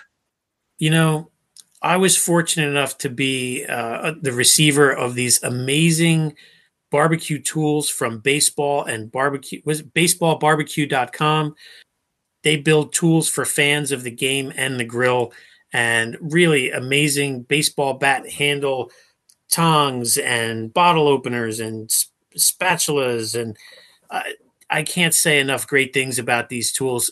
Not only do they look beautiful, but they're really sturdy and they're really I mean, it was it it was, it is, it will be the perfect gift for that baseball and barbecue fan. Um, if you go to baseballbarbecue.com, you can hook up with some of their really awesome uh, tools and um, you can get them customized. Really fantastic. And I have to say thank you to my two great friends for uh, for the wonderful gifts. Elan, it's giving, not getting. It's giving. it's all about the giving. and it makes you feel good. It's all about the giving. You know, I, I We've gotta heard this stop. company before. Yeah, yeah. They the baseballbbq.com. It's nice to we we speak about them on every show. You know, we we always mention them and I always talk about how yes, it's it it's it's cool looking with the baseball bat handle, but it's really and Ray as a as a pitmaster and a chef, you know how important it is to have tools that actually you can hold on to Oh, and you they feel good these. and can- and are sturdy. Yeah. You I put these to the test. I mean, you can use them. They're not they're not just pretty. you know, that you you know, you're you're going to be uh you know, sliding into home onto that uh, home plate you go. shaped cutting board All uh, right. with your steak, with your vegetables. I mean, really amazing quality. I mean, it's not a tchotchke gift. It's it's really the type of gift that someone's going to maybe even pass down, you know, some of these items. Yeah, except yours say Chef Ray on them, so you, you'd have to Well, pass can, them down my to. son, also Exactly. Ray, He'd have Uh, to right. right? He's he's also potentially a chef Ray, but that's baseballbbq.com. Really amazing uh, barbecue tools. Thank you, Ray. I like to watch uh, a show on TV called Shark Tank, which brings us. See, I could do segues too. which brings us to the next item on your list, which I actually just we used uh, just the other day on on a turkey. So, Ray, what what do you got for us? Bird is the word. Turbo trusser. That is what you need to truss your bird. That you can truss a chicken, a turkey. I mean, in seconds. Uh, it this this is a great invention by a couple of really great guys, and they they're durable. They're stainless steel. You can put them in the dishwasher. You can, you know, they hold on to the bird perfectly. They keep it like uh, really moist while it's cooking, um, and and literally it does take only seconds uh, to truss your bird. You know, you don't need to mess with butcher's twine, anything like that. You basically just two hooks firmly hold the bird in place and ensure that it cooks uh, evenly and in it just really retains the moisture. It's not all over your pan. And um, I, I used this the minute I got it, and my wife was like, "Wow, you never made a chicken like that before." And I'm looking at her like, I mean, I've made a million chickens, but mm-hmm. this was really it's something one of those things that people might not think of to go out and get for themselves but i'm telling you this is the product that you need the turbo trusser really really a- amazing tool to use for your chicken Ray, it was the day after Thanksgiving. Turkeys are on sale. I happen to really like turkey. So we buy this big 15 pound turkey and we're going to use the turbo trusser. And I said to my wife, I said, uh, do, I don't remember you trussing a turkey. And she said to me, Yeah, because it's a pain in the ass. So now you're a chef. Is it a pain in the ass to truss a, a, a turkey I or mean, a chicken? If you do a million of them, you probably could get quick at them. You could probably But get quick is- at doing it. Yeah. But for the everyday household cook, this really eliminates all the fuss. Even even if you do it, it this just makes it so simple. It's literally put the legs in the holders and then hook the the wings, hook this the hook to the wings, Mhm. and it's ready to go. It's ready to be seasoned and and everything else. Actually, I seasoned mine ahead of time and then hooked it all up, and it took me maybe two to three seconds to truss it Wow. Yeah. and and the the outcome was amazing. Really, the the the bird was just really moist, and it's one of those things you wonder like, is that really necessary until you do it, and then you're like, wow, the the, Right. the results are they wow you. So, Yeah. turbotrusser.com, uh, that is one that makes a great gift. They're also on Amazon, but yeah, I would definitely use it. Yeah, they also have for Cornish game hens now. All right. So, Ray, what's next on the list? So, you know, putting this list together, I really wanted to, for the first year uh, especially, and I, you know, I, I wanted to choose items that are products that I use or believe in, um, not just picking something out of a hat, but they're also pretty much mostly independent small businesses. And so that really does shine a spotlight on them. But this next product is more of a personality product. TuffyStone.com, the professor, Tuffy Stone, legendary pitmaster, has created uh, sauces and seasonings. I was fortunate enough to take his master competition barbecue class, the Cool Smoke barbecue class in um, Richmond, Virginia, with him. Really great guy, really knowledgeable. And uh, I upped my game by taking his class. And I, I love his products. They're really delicious. They're great for the barbecue, uh, for grilling and barbecue. And for me, I, I highly recommend it. It's uh, tuffystone.com. It's from a world champion barbecue pitmaster. What more can I say? Tuffy is the real deal. I was going to say we we had him. Uh, we met him at Pig Beach a couple of years ago. Couldn't have been any nicer. He, he's he's some kind of cook. He really is. So I'm sure that his products are are exceptional. Okay, speaking of something that you need to use every day, or that most people except vampires probably don't want to use. what's the next? What's the next item on your list, Ray? The next item is I've used this in competition. I we call it small batch big flavor, or they call it small batch big flavor. The Black Garlic Market makes black garlic or BG 196. It's named that for the 196 hours in which it gets the Ma- Maillard reaction and uh, it goes from a garlic clove to this amazingly caramel, balsamic umami flavor bomb that uh, will it, you could just pop the cloves right in your mouth and it's like like i said it's kind of like a balsamic kind of a flavor to it. Some of the best chefs in the world have used it. The winners at uh, world food championships steak cook-offs culinary fight club you name it all the big uh, chefs all the big competitors and now a lot of home cooks because now they have the black garlic market uh, website where you can order they're producer of not only the black garlic bulbs you can buy but black garlic mustard black garlic honey. I mean these are game changers that when you make a dressing or uh, a hot sauce or a sauce with that mustard or the honey it really just adds a, so much flavor to what you're what you're producing I mean, so much so I included their black garlic in my recipes in, in both of my cookbooks in award-winning barbecue sauces and how to use them. I make a uh, Asian barbecue sauce that features their black garlic along with regular garlic because I want the sharp flavor, but I also want that like soft caramel uh, flavor from the black garlic. Really amazing. Uh, you know, like I said, they have a lot of different products. Definitely worth checking out. It's not something that it, somebody might think to get for themselves, but when you give it to them, they are going to kiss you. They're going to love you. So the black garlic market.com. Will will they kiss you after the garlic or before? They can because it's so mild. It's it's so mild and flavorful, not sharp like regular garlic. So All right. definitely want to check that All out. right. Black garlic market. I have one thing to say to you. Wagyu. What's the next thing on the list? Beef. Ah, Raikes Beef Company. Beef. high It's quality what's for dinner. from a family farm located in Ashland, Nebraska. I mean, I've seen these guys all over social media. Uh, amazing, amazing uh, beef.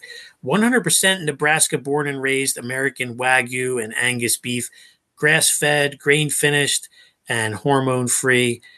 You know, they're, they, they were, they had a, a store in their hometown and then they went 100% online.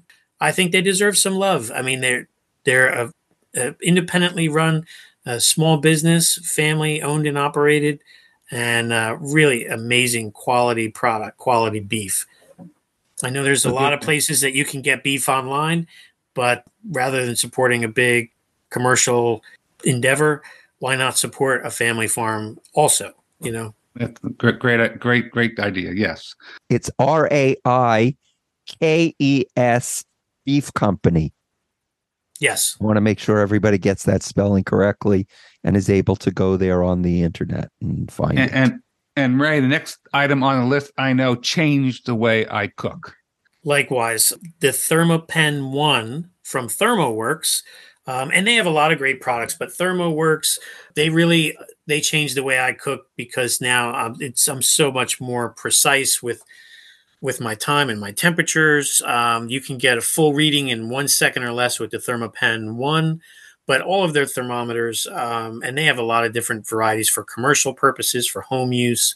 There's nothing like a good thermometer you're not going to go and, and get this great beef from the other the beef company and then not get a thermometer and then overcook it. I mean, you want to cook it to the right temperature. You want to cook it to the temperature that you enjoy it at. So Hmm. you can achieve uh, speed and accuracy with these ThermoWorks thermometers. Thermoworks.com. Uh, I like the Thermapen one, but like I said, they have a variety of thermometers you can use, and they give you accurate readings in a short amount of time, and that's what you need when you're doing uh, competitions and even or in the backyard. Yeah, they're fantastic. And I know we're down to the last two items, so why don't you go on to uh, next one with uh, its rubs and seasonings? So So I got two two more rubs and seasonings for you. Uh, these make great stocking stuffers. BT Lee's sauces and rubs. BT Lee is an awesome dude. Uh, he's an award-winning, uh, you know, sauce and rub creator. His stuff is all natural. They're created in small batches in Bowling Green, Kentucky. Uh, again, uh, small business support small business. Their their motto is uh, that they create products that are packed with bold, unexpected flavors that will leave you saying more, please. And I agree. They have a new line of popcorns that are flavored with all their rubs, which is really a unique gift. If you have a popcorn aficionado in your household, they have everything from something to cluck about, something to cry about. I mean, they give you the barbecue flavor, hot. I mean, they hit it. They hit it out of the park with all these. And their sauces and seasonings have won numerous awards, like Sauce King. Uh, they've always been a top award winner. Just you know, so many different awards. They're the real deal. BT Lee's sauces and rubs. all right. We had him on. We had Brian Lee on, and uh, we've tried his products. And you're right, they are fantastic. So uh, that's another great stocking stuffer. Um, he's got gift sets. It's a it's a good one. And the last item on the list? The last item on the list, last but definitely not least, and like I said, these weren't in any particular order. Home of the Barbecue Boy Toy Calendar, Veterans Q. Uh, Q for a cause. This is a veteran owned company that not only makes delicious barbecue products, but they donate 50% of their profits to credible veteran organizations. Uh, their motto is great barbecue sauces and seasonings with an even greater mission. They were just featured on the Kelly Clarkson show. They do a lot to raise money for veterans. They, like I said, they are home of the barbecue boy toy calendar. What is that, you say?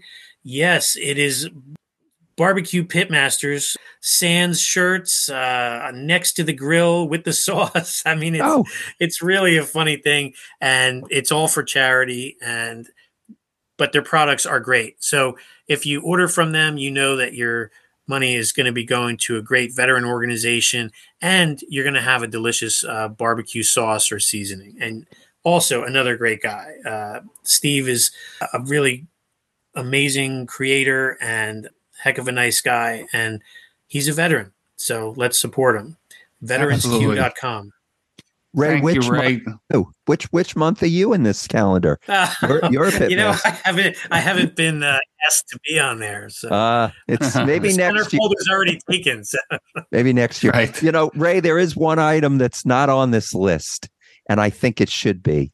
And it's two items, but it's from one person, and it is two cookbooks. Now, you briefly mentioned one before, but Ray, your cookbooks, okay, you didn't put them on the list because it's not about you, it's about giving. No, no, I But- did not want to. I didn't want not want to um, promote myself. Uh, Right. I just wanted to shine a light on others, and certainly this is not an exhaustive list because Right. we could. You know, there's um, there's so many great products.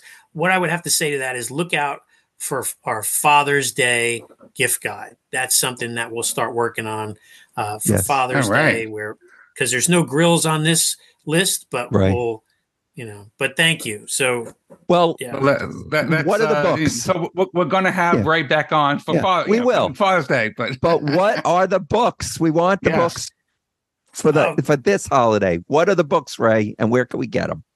award-winning barbecue sauces and how to use them, and Big Green Egg Basics from a Master Barbecuer, both available on Amazon.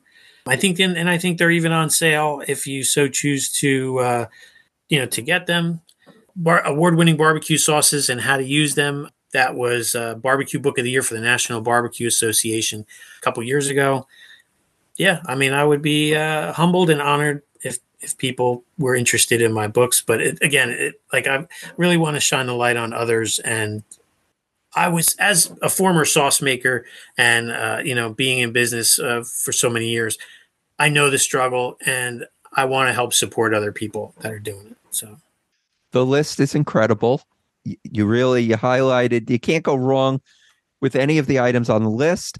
Price All ranges, essentials. they're all yeah, all essentials. You got any any chef, any pitmaster, any baseball lover, whatever is going to they're going to love these items. We thank you very much for putting this list and, together. And the holiday is just around the corner. So please, you know, support these these uh, companies. They're they're terrific companies. And th- Ray, we thank you for joining us and giving us our guide to the holiday gift giving. well, thank you so much for having me on. I really appreciate it. And I wish you guys the best holidays. Thank you, Ray. We Thank wish you very you much. too. We'll see you at during Father's Day and back next year for your second annual gift guide because this is going to be a regular. That's for sure. Sounds great. Thank you. And thank you, Chef Ray Sheehan, for that wonderful gift guide because we know to give a gift to the barbecue person in your life, that is going to be very, very helpful. Not only that, but chances are if you give a gift to that barbecue lover in your life, you're somehow going to benefit from it, Yes, right? exactly right. Because who are they cooking for, right? You know you're Uh-huh. going to get the benefit of it. Absolutely. So thank you, Chef Ray. We've got you booked for next year. You're committed to Father's Day. So we're looking forward to it. Jeff, did you know that we're brought to you by Bet Online? It is where the game starts, Okay. But we're not starting. No, we're not. We're ending, but we've given a ton of show and I hope everybody has enjoyed it. So, how do we end episode 214? With the musician That is Dave Dresser, and the poet Shel Krakowski. and the song. baseball always brings you home. And we'll see you next week on episode 215.